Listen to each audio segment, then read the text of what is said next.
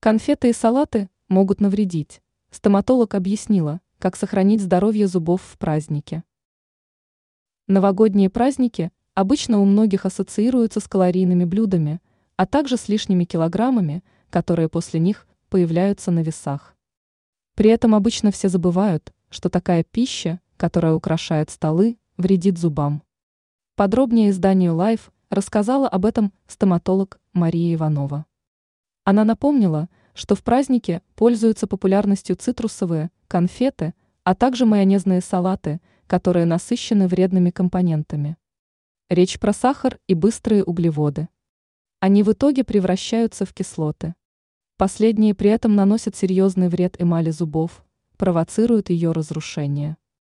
Иванова добавила, что красное вино также вредит зубам, придает им фиолетовый оттенок, когда эмаль повреждена. Предотвратить проблему можно, если использовать соломинку. Кроме этого, желательно полоскать рот водой после напитка. Не будет лишним иметь с собой маленький набор из щетки и пасты. Ранее врачи рассказывали, как правильно ухаживать за зубами в холодное время года.